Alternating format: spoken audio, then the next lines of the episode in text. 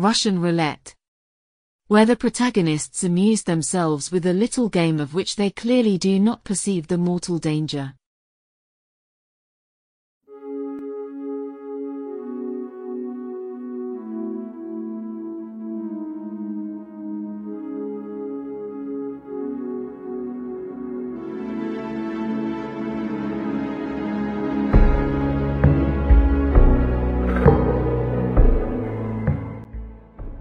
Few weeks ago, at Michael's request, I started to follow Emmanuel in his studies again.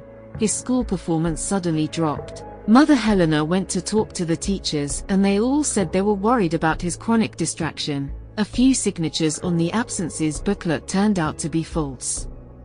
The poor lady avoided alarming her husband and preferred to talk to Michael, who immediately phoned me and asked for my intervention. I couldn't say no, because I was worried too. The maths teacher played it down, he must have had a crush, it's normal at his age, but often teachers, in order not to take on educational responsibilities, are capable of denying the evidence. Minimize, don't see, don't hear, always endorse the mainstream explanation. The state school adheres by practice to these golden precepts, which is also why I can never teach. Besides, don't parents do that too? But I, who know him well, know that it is impossible to attribute this difficulty in concentration, this tarnishing of the intellectual faculties to infatuation. His mind is agile and lively. It does not let itself be dulled by love, which, if anything, on the contrary, exalts it and makes it more ready to learn. No one knows this better than me. Now he is dazed, his mental processes are slowed down, it is as if his intelligence is regressing. I feel a sense of deep alarm and try to silence it by giving it trivial alibis, maybe spring, but it is not yet spring, maybe growth, maybe a bit of anemia. I suggested blood tests, but he laughed at me. Good, they already take me for a junkie, let alone with holes in my arms. We are alone in the house.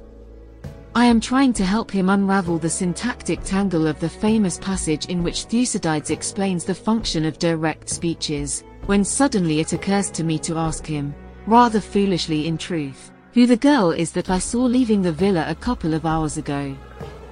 She struck me very much, she is beautiful, tall, with a princely bearing. She is one, one of many. Aramo area. She may have a name. We don't need to know it, for what we have to do together. Do you have to? We want. He corrects himself. I plunge back into the syntactic meanderings of the Greek text, looking for a logical explanation to a relative pronoun apparently unrelated to the rest of the clause, but I find that he does not follow me.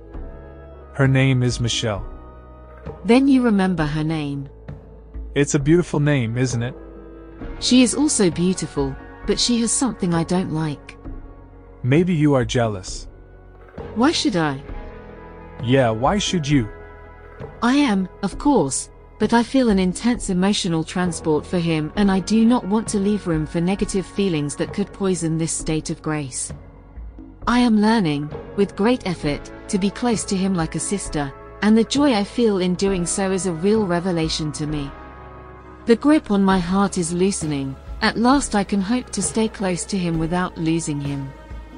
I get it, I exclaim, placing my hand amicably on his. The anacoluth is only apparent, there is an implied verb after the comparative. He withdraws his hand. Very interesting. It's one of those things that, if you know it, will change your life. He gets up and puts on one of his records, a strange ballad that exudes an unhealthy charm, he turns his back on me for a few minutes. Are you getting enough sleep? I ask him. Why this question?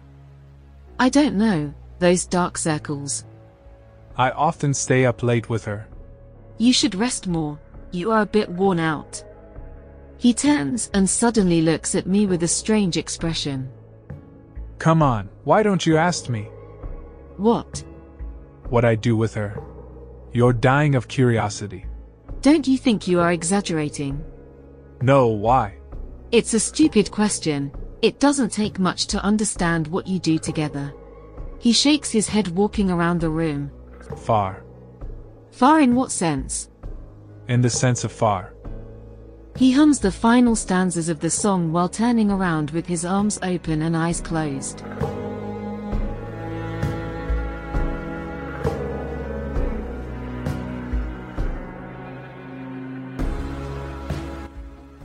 The music ends, he stops the CD, opens his eyes and stares at me with a blank stare. If I freak out, will you still want me? What are you talking about? You're not going to freak out. And then you'll want me in what sense? Look, they've closed the asylums and my parents won't know what to do with an idiot at home. Will you keep me? Emmanuel, Are you crazy? he laughs and returns to his seat. Yeah, I'm just fucking with you, Professor. I was really scared. I can't attempt to control my anger and answer coldly. I realized that. So, do you want to know what I do with her or not? No. She is similar to you in some ways. She looks like a good girl. But, What is this? A challenge?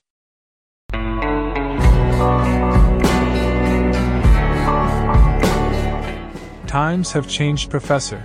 Challenging you is not exactly my favorite activity. Let's just say that I amused myself with a little innocent provocation. I take the quote. I'm sorry, Emmanuel, I no longer see a trace of innocence in you.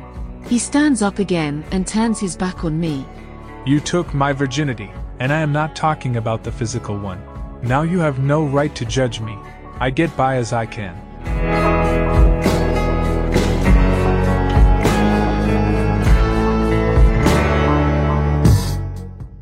Answer nothing, a mixture of conflicting emotions bubbles up inside me, but anger prevails over all of them. I don't understand why he's provoking me so blatantly just when I'm trying to help him, as if he doesn't realize that mastering my feelings is costing me immense effort. Worse, as if he fully realizes this and intentionally wants to hurt me.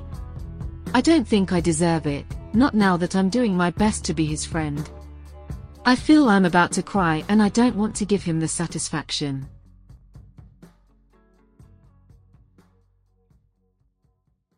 He picks up the chair, turns it inside out and sits back on his back in front of me, resting his chin on the backrest. He mercilessly scrutinizes my expression, as I feared, not only does he not feel any tenderness for my pain, but he looks at me with a smile of ironic superiority, with the air of someone who says, you asked for it, now you won't demand my sympathy too. Emmanuel hates me, I feel like dying. Then he says, I have to thank you, you know? It's not easy to please someone like Michelle. It's also thanks to you that I got good at it. Frigid women are a great gym. I give him a violent slap before I even realize it. He doesn't flinch. That makes two. You are not even original. My lips tremble with rage and humiliation. I utter those words before I even realize it. Come on, kid, show me what you can do. He shrugs his shoulders with an expression that means, but then say you want me to win easily. He gets up and comes towards me. No, wait, I say, but it's too late. I fall in slow motion. I feel the rough carpet against my back. I close my eyes.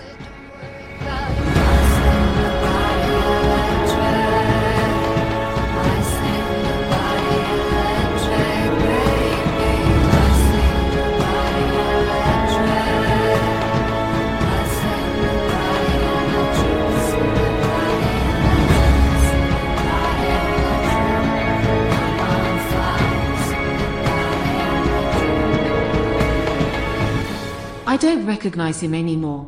He has a technical and genital way of making love, with an absolute lack of emotional involvement, in a silence broken only by a few cold exhortations, Turn around and move. and some crude comments. Try not to take the usual half hour. He smells that girl on his skin, a strange odor of musk, sweat and incense mingling with mine. I am intimidated, humiliated, I cannot stand that horrible comparison. I feel torn apart by a mixture of opposing emotions, ravaged by jealousy at the thought that a few hours ago he made another feel the same sensations and at the same time proud of him to the point of tears because he is good. Yes, he is good, my boy is good, He is a man. This state of mind will burst into madness if I let it last a single second longer. I have to stop, stop now. I don't let him finish, I abruptly push him away from me and get up. I recompose myself in front of the mirror with trembling hands. You did well to teach me this lesson, you know. If before I might have had some doubts, now everything is clear. You no longer need me in any respect. Let's put it this way, I have fulfilled my historical function towards you.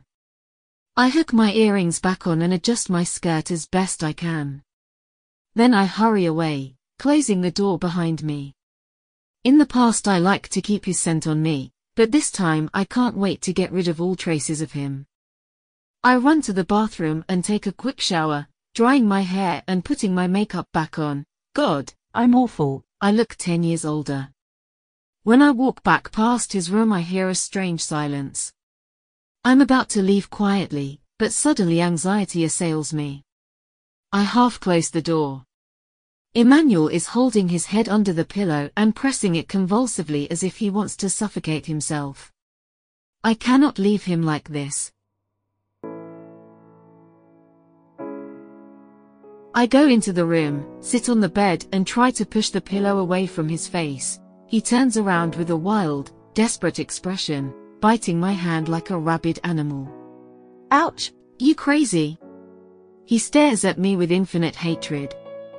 I soften him with a few caresses and tidy him up with precise gestures, drying him with my handkerchief, slipping his vest into blue boxer shorts with a print of little white ducks pulling up his military canvas trousers with large pockets on the thighs while he instinctively lifts his pelvis to help me, arranging his rolled up jumper on his chest so he doesn't catch cold.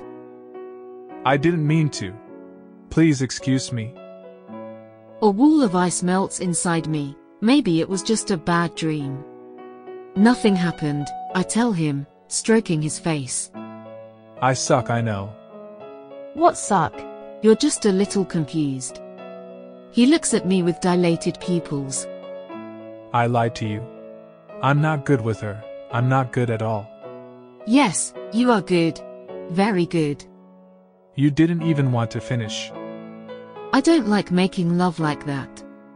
In fact, that's not making love, that's fucking. Not nice. Not with you. You're right. It's not nice at all. You became a man, I remembered a boy. In a way you became too good for me. I just got scared, that's all. Scary good, in short. Yes. He laughs for no reason in a way that gives me the creeps. You are far from the truth. I'm a disaster with her. I don't believe it, it's not possible. But she's trying to heal me, you know? You have nothing to heal from, I reply insulted, as if this concerned me personally. No, I'm telling you I'm not good with her. It seems to you that I am good because you are you, but it is not so. You have to fucking believe me. Alright, I believe you, don't fret. But she found the cure.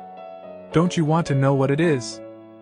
I don't want to know anything, you're talking a lot of nonsense. Now try to get some sleep. He squeezes my hand. Don't ever say that again. Never ever, do you understand? What? That I no longer need you. If you. if you don't. He turns around, closes his eyes and bites his lip. I just don't know what I want. I don't know anything. Anymore. I'm afraid. I beg you. Don't leave me alone.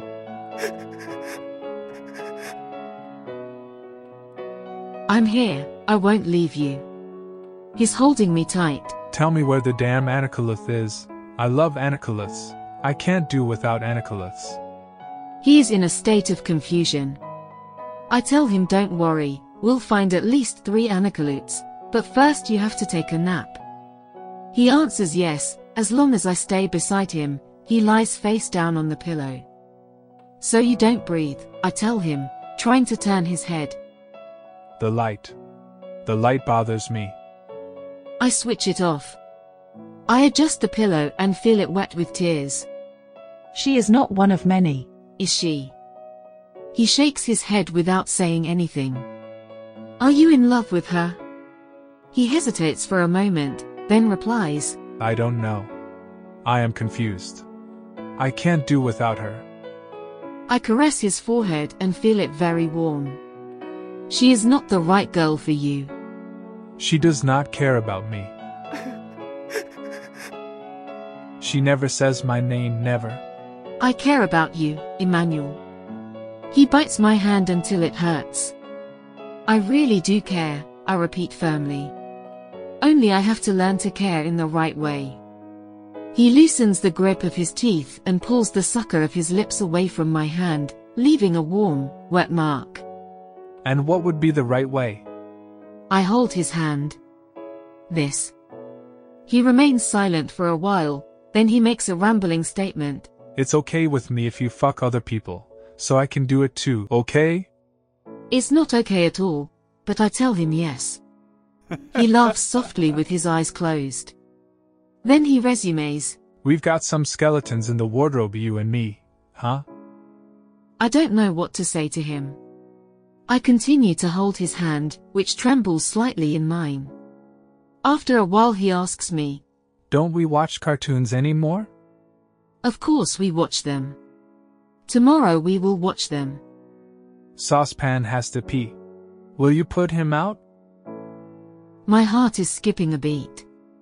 I'll take care of it, don't worry. Now go to sleep. He clings to my hand, closes his eyes and wishes me good night. He is shivering, involuntary contractions harden the muscles in his jaw. Every time he slips into sleep he wakes up as if falling into the void and his eyes open wide to check that I am still there. Then, finally, he dozes off.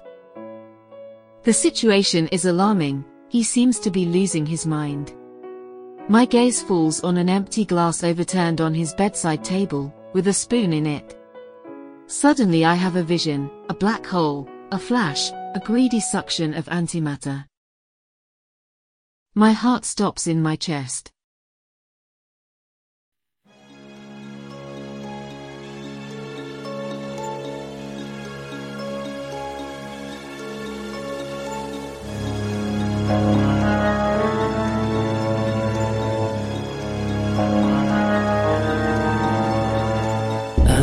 Is my daddy, no mother. Jesus is my bestest friend. We ain't need nobody, cause we got each other, or at least not pretend. We get down every Friday night, dancing and grinding in the pale like Grand Ole Opry. He was feeling alright. Mary praised the rosary for a broken mind. I said, don't worry about it. I sing the body electric. I sing the body electric, baby. I sing the body electric. Sing the body electric, sing the body electric, sing the body electric. I'm on fire, sing the body electric. Whitman is my day, Monaco's my mother, diamonds on my bestest friend. Heaven is my baby, suicide's her father, opulence is the end. We get down every Friday night, dancing and grinding in the pale moonlight. Brandon afraid, we're feeling alright. And Mary prays the rosary for a broken. I said, worry about it. I sing the body electric. I sing the body electric, baby. I sing the body electric. I sing the body electric, sing the body electric, sing the body electric. I'm on fire, sing the body electric. My clothes now surround you, and all the photographs say that we're still young. I pretend I'm not hurt, go about the world like I'm having fun. We get crazy every Friday night. Drop like it's hot in the damn moonlight. Grand Ole Opry, feeling alright. Beer swaying softly to our hearts delight. I sing the body electric. I sing the body electric, baby. I sing the body electric. I sing the body electric, sing the body electric, sing the body electric. On fire, sing the body electric.